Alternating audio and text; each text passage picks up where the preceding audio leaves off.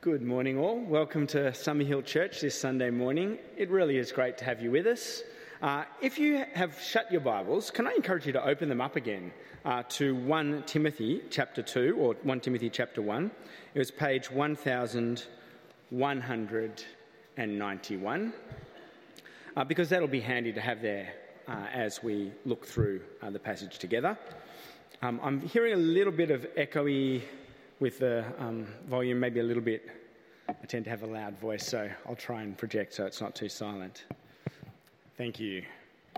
Uh, and it'd be very handy to have that passage there as we come to look uh, at our second week in Paul's letter to Timothy. Uh, now, in uh, Shakespeare's play Hamlet, uh, you might be familiar with it. Uh, there's a one particular character, a character called Ophelia, who recounts in that play to her father how Hamlet, the, the named character of the play, has declared his great love for her with all the holy vows of heaven. Earnest, very earnest declaration of his love for Ophelia. Ophelia's father, however, is a good deal more skeptical about the genuineness of Hamlet's love for his daughter. And Polonius warns his daughter Ophelia that perhaps Hamlet's love blazes with more light than heat. That is, it consists more in outward passionate appearance, perhaps, than in genuine substance. The Apostle Paul could probably have said exactly the same thing, using the very same phrase, in describing certain church leaders in the city of Ephesus where Timothy, the recipient of today's letter, was bishop. Their ardent devotion to, you might remember from last week, various myths and genealogies and mixed up uses of the law superficially seemed to blaze with spiritual zeal and intensity and seriousness. But it produced no genuine spiritual heat, that is, no love, Paul mentions last week. It all it produces, really, their intensity of these leaders is just meaningless talk and pointless controversial speculations. In today's passage, Paul confesses to Timothy that in these toxic Ephesian church leaders, he could even see a pretty unflattering reflection of who he himself once used to be. It's a sobering thing, isn't it, to confess uh, about yourself? Have a look with me uh, at verse 12 of chapter 1 in Timothy as Paul begins today's section. Verse 12 uh, is where we'll kick off from chapter 1. There, Paul says, I thank Christ Jesus our Lord, who has given me strength, that he considered me trustworthy, appointing to me to his service even though I was once a blasphemer and a persecutor and a violent man, I was shown mercy because I acted in ignorance and unbelief. The grace of our Lord Jesus was poured out on me abundantly, along with the faith and the love that are in Christ Jesus like those wanting to be self styled teachers of myths and genealogies in the city churches of Ephesus, Paul himself had once displayed complete ignorance and unbelief about how God was genuinely at work in the world around about him. Paul himself had been a blasphemer imagining that God's work in the world actually depended upon him zealously and even violently sometimes enforcing outward spiritual conformity to the things that he thought made up genuine spirituality. And Paul's history, as some of you might be aware, was of going and persecuting the early Christian churches, for they weren't sold out enough for God's purposes in his own mind. He arrested, and persecuted, and even brought in those who would be sentenced to death for their faith. And Paul's blazing spiritual passion and zeal, it turns out, was more light than heat. It had nothing of God in it, it was really just all his own self styled fervour. It reminds me perhaps of that difference between Cain's offering to God and Abel's offering to God right back at the start of the Bible in the book of Genesis. You might recall that Cain offered his offerings to God, really all just motivated out of the recognition that it would win for him. There was nothing genuine in his love of God in it. Friends, often what we might imagine to be our greatest sacrifices made for God can end up turning out to be devoid of anything that truly honours him. It's a sobering thing to bear in mind, isn't it? It was true of Paul. Paul himself confesses it. It was true of certain of these Ephesian church leaders. How sobering. And yet, even Paul's zealous opposition to God's work in Jesus could become the perfect opportunity for God to display exactly how he does work in this world. Uh, have a look with me at verse 14, picking it up. Verse 14. We read there again, Paul says, The grace of our Lord Jesus was poured out on me abundantly, along with the faith and the love that are in Christ Jesus. Here is a trustworthy saying that deserves full acceptance Christ Jesus came into the world to save sinners, of whom I am the worst. But for that very reason, I was shown mercy, so that in me, the worst of sinners, Christ Jesus might display his immense patience as an example for those who would believe in him and receive eternal life. Notice how Paul's extraordinary blasphemy and violence previously is met not with God's own retaliatory power and violence, but instead with a display of God's immense patience. The greatest offence that could be caused, Paul claims, was his against God, and it's met with immense patience from God's end back towards him. Paul's own self destructive spiritual zeal and passion was so great that he could label himself the worst of sinners Yet to him and through him, God chooses to display his immense mercy as an example of the kind of salvation that is on offer to all other lesser sinners, at least in comparison to Paul. At the heart of God's acting towards this world of his is the saying that we read out there in that passage that Jesus came into the world to save sinners. Exactly what shape does that salvation take? Salvation is a word that we're pretty common, we're pretty familiar with. It rolls off the tongue easily enough. We've probably all got a million different ideas that pop into our head when we try and imagine what that salvation consists in. It was hinted right at the very start of the letter uh, in chapter 1, verse 1, where it speaks about Jesus as the Saviour, the one through whom we have hope. Hope is always directed to what God is going to deliver in the future. What might that be? Well, we see it in verse 16 in today's passage, where Jesus is described as the giver of eternal life. That is resurrection, the resurrection from the dead, freedom from the bounds and the grip of the grave itself. If we want to see the clearest, most potent expression of God's acting in the world around about us, we'll see it not in his retaliatory power against those who oppose him, but in his immense patience towards them, that they too might come to share in eternal life, resurrection even from the dead. Uh, we typically admire the activists amongst us, don't we? And for good reason. Those who actually get off their backsides and do something, achieve something we tend to be pretty impatient with patience. At least I know I am. Uh, it really bubbles to the surface for me in any occasion where I'm actually asked to wait at a bus stop. I would rather walk from one bus stop to the next bus stop, hoping I'm not going to miss the bus in the meantime, than just kind of stand there passively doing nothing. I'm sure that says a whole lot about me. We don't tend to have a whole lot of patience for patience. But here it's God's immense patience shown towards us in Jesus that is to be the picture of God's most potent acting in the world. So, exactly what does God shaped patience look like? What does God like patience not look like?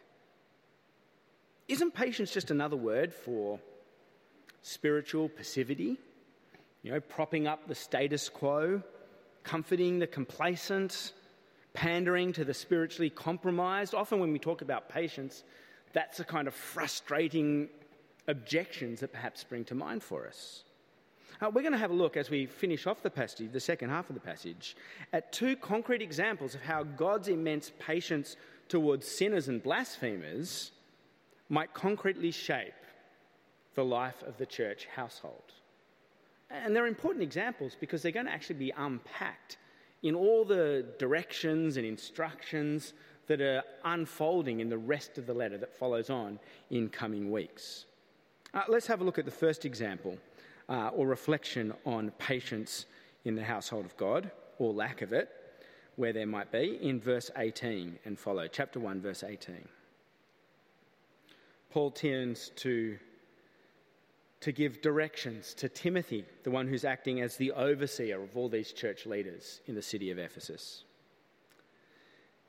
Timothy, my son, I'm giving you this command in keeping with the prophecies once made about you, so that by recalling them you may fight the battle well, holding to the faith and a good conscience, which some have rejected and so have suffered shipwreck with regard to the faith.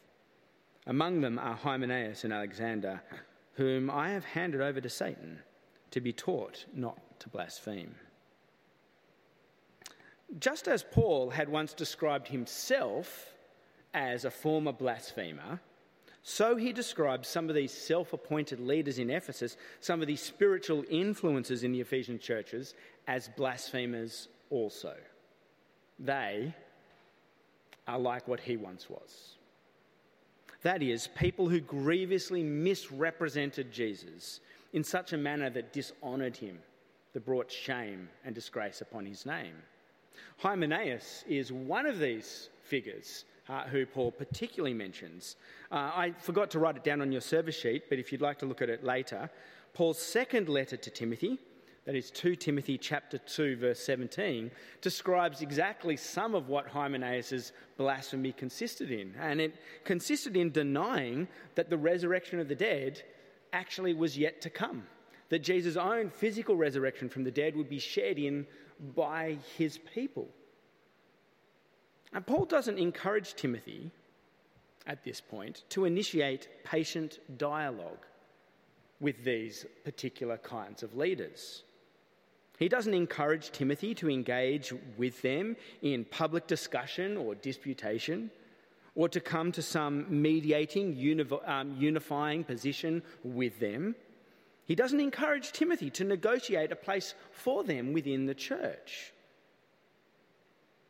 See, it's not the job of bishops like Timothy to hold together a fracturing church at all costs. Instead, Timothy's calling is to hold firmly to the truths of the faith. Did you notice that? Even if holding firmly to the truths of the faith means abandoning blasphemers like Hymenaeus and Alexander to their own devices. Uh, every week, it seems that you could open up a newspaper or just have a look online and see new divisions being reported that are threatening to break apart the global church. And it's not uncommon for bishops to be heard insisting that their role is to try and patiently hold the church together, to mediate between the various groups, fragmenting over endless, ceaseless controversies and disagreements. That's not so. That's not the role of a bishop as far as Paul lays out for Timothy in passages such as this one. That's never been the role of bishops within the church. It is not feuding and disputing church factions that bishops are to hold onto, but the truths of the Christian faith. That's what bishops have been called to hold firmly and steadfastly to, even if that means letting go of false teachers like Hymenaeus and Alexander, handing them over to Satan and leaving God Himself to deal with them. Bishops who prioritise holding on to various factions will almost always be, in the end, needing to let go of some truth. And Paul lays out for Timothy which choice they are clearly to make hold firmly to the truth with a good conscience. Praise God that that is exactly the kind of character that our own bishops show. Yet, even as Hymenaeus and Alexander, the blasphemers, are left to run aground their own faith, as their faith begins to break up around them like a sinking ship breaking apart in the surf, even then, at that pretty dire point, even then, God's patience may still actively be at work. Uh, unlike that Leviticus passage that was read earlier, where the blasphemer was given no hope of receiving patience or mercy. Paul says that he has handed these two men, Alexander and Hymenaeus, over to Satan in their chosen blasphemy so that God may sober them up, so that God himself might wake them up to just how far they have departed from Jesus. It's not Satan at this point who will do any teaching. Satan's not going to teach them uh, about what they've departed from. Paul's just saying he's handed them out of the, the sphere of the church into the sphere of the world that Satan oversees and rules. But he's done so that there might be an opportunity for them to learn, for God to wake them up to exactly what it is that they've abandoned and let go of. God may extend his immense patience to these blasphemers, even as he did to the Apostle Paul once upon a time. And yet, as a bishop, Timothy is not to display the least degree of patience towards their faith wrecking teaching that they're troubling the church with. And we read more description of exactly what kind of trouble they were causing in Ephesus in Paul's second letter to Timothy, to Timothy, if you wanted to have a look at that uh, on another occasion. But what about the rest of us? Those of us who aren't bishops? How should God's immense patience concretely shape the genuine, zealous, passionate faith of regular believers, believers who meet in gatherings like this each and every week. Have a look with me at chapter 2, verses 1 to 3, where Paul begins to give us an idea of how God's patience should be reflected in our own expressions of faith. Chapter 2, verse 1. Paul writes, I urge then, first of all, that petitions, prayers, intercessions, and thanksgivings be made for all people, for kings and all those in authority, that we may live peaceful and quiet lives in all godliness and holiness. This is good and pleases God our Saviour. The quiet life. The quiet life. Is that what comes to mind for you? when you imagine someone of genuine, zealous, passionate faith. The quiet life, eh, it kind of has an unsettling vibe of sleepy conservatism about it, doesn't it? A passive acceptance, perhaps, eh? maybe even a conformity to an accepted status quo. Complacency. Not at all. That's not at all what Paul has in mind when he speaks about praying that we might have a quiet life. By quiet, Paul has in mind a life that is so justly and rightly ordered by governments and authorities that we're spared social and political turmoil and uproar. Freedom from the kind of violent instability that makes anything beyond merely surviving virtually impossible. Uh, think about what we've just witnessed on our TV screens over the last 12 months occurring in the Ukraine. How could any kind of stable life continue on when faced with that kind of turmoil and uproar and violence? Paul's not arguing for just a complacent acquiescence to the status quo, but a calmness, well ordered settledness to life that allows other kinds of flourishing to be pursued.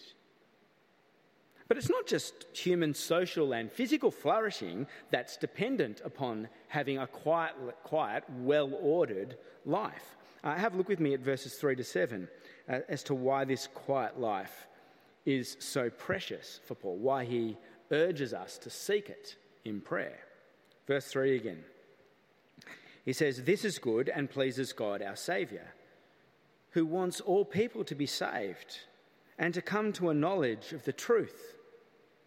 For there is one God and one mediator between God and mankind, the man, Christ Jesus, who gave himself as a ransom for all people. This has now been witnessed to at the proper time. And for this purpose, I was appointed a herald and an apostle. As finite creatures, we can only give our undivided attention to a finite number of concerns at any one time. And Paul exhorts us to pray that our social and our political lives would be sufficiently well ordered and at peace that people might have the required time and space to come to the knowledge of God's saving truth. A truth that, in giving himself over to death, Jesus paid a ransom for us. That is, a ransom that purchased our release from both the bonds of the physical grave, death, as well as freedom from God's judgment upon our sin and disobedience. We're to pray for the quiet life, not just to get on with our own comfortable lives, but that so people might have the opportunity to come to a knowledge of God's saving truth displayed clearly in Jesus' giving of himself to free us from both the grave and God's judgment. How much does that feature in our asking, in our praying, in our intercessions? Perhaps we could even ask the question of how much does that priority feature in our voting? You know, what kind of economics, what kind of education policy? What kind of immigration policy? What kind of international diplomacy might enable our shared life as a society to be so well ordered that people would be best placed to come to a saving knowledge of Jesus giving himself as a ransom to free us from the grave and God's righteous judgment. And I'm not going to tell you which policies or which governments are going to be best placed to deliver that. It's probably going to be changing on a never ending kind of cycle, isn't it? But Paul here is not calling us to quietism, just a passive acceptance of how things are, but a passionate, eager desire, a pleading after God that our lives would be so well ordered that there would be nothing that would needlessly get in the way of people come to, coming to a knowledge of God's immense patience displayed in and through the Lord Jesus. Whether it be a matter of protecting the church from those who would shipwreck faith with their fascinated devotion to myths and genealogies and various twisted teachings, or whether it be a matter of seeking social and political stability of society through humble petitions and prayer, the ultimate goal for Paul is exactly the same either way. Whether speaking about life either inside or outside the church community, Paul's plea is that people would be unmolested and untroubled in coming to know and trust God's immense patience towards those even who oppose him. That people would enjoy sufficient peace and quiet, sufficient time and space, not only to come to know of, but also to receive grace, that undeserved kindness of God that's on offer in Jesus. Uh, at the start of this morning, I mentioned that little clip from Hamlet, from Shakespeare's play, of Hamlet's love for Ophelia that was perhaps more light than heat, more outward show and verve and drama than actually sustaining heat and substance. Friends, that's not to characterize the lives of God's people, the household of God.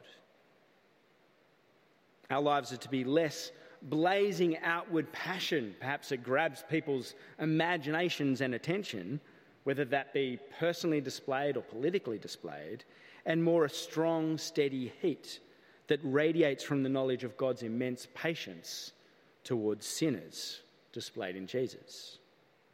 And in the rest of his letter to Timothy, Paul is going to be speaking about how church life might be so ordered, not simply in pursuit of the quiet life for its own sake, you know, so we don't have to deal with troublesome issues and troublesome people, but so that we might be at ease to live distinctly God attentive lives and be able to show and display how others might come to do the same. That's really going to be the driving concern for everything that Paul goes on to list out in the remaining chapters of his letter to, uh, to Timothy. Uh, let's pray that it would be God's immense patience that would captivate us and enable us to see how to put into practice everything that is yet to follow uh, in the book of Timothy. Let's pray.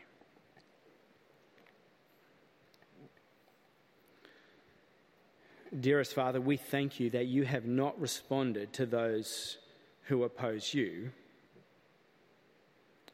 with immense power or retaliation, but with immense patience. Father, we thank you that you have responded to each of us with immense patience, that you are yet committed to responding to those around about us with immense patience also.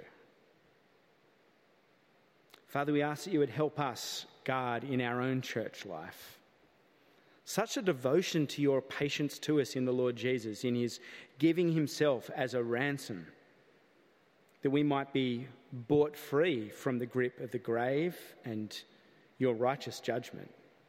That we would be so devoted to it that anyone who comes into contact with us might see clearly what your immense patience looks like also. That they might come to trust it and delight in it, even as we do.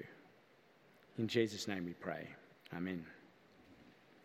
Uh, friends, just before we sing, I know please musos come on, do come on up, but as they are, uh, on your service sheets there is a little red notice that's on the on the front point here. It's not not anything you need to register, but there are some pretty challenging pictures of what Timothy says it looks like to order God's church household in the coming weeks. Particularly next week's passage has often been used in all kinds of pretty disturbing and unsettling ways. We're going to grapple with that next week in the sermon, and we will have a question time next week. But such is the nature of it, and it touches on so many other aspects of the scriptures as well, that in two weeks' time, we're going to have a, a time in the middle of the week where we can gather together on a Wednesday night to grapple with how that passage fits in with so many other passages from Scripture that speak about how we order church life as well. Uh, so there'll be more details about that next week, but you might just want to point that date in your calendar or even speak with your home groups about whether you wanted to come along and join with us on that night as well. Thank you, Musos.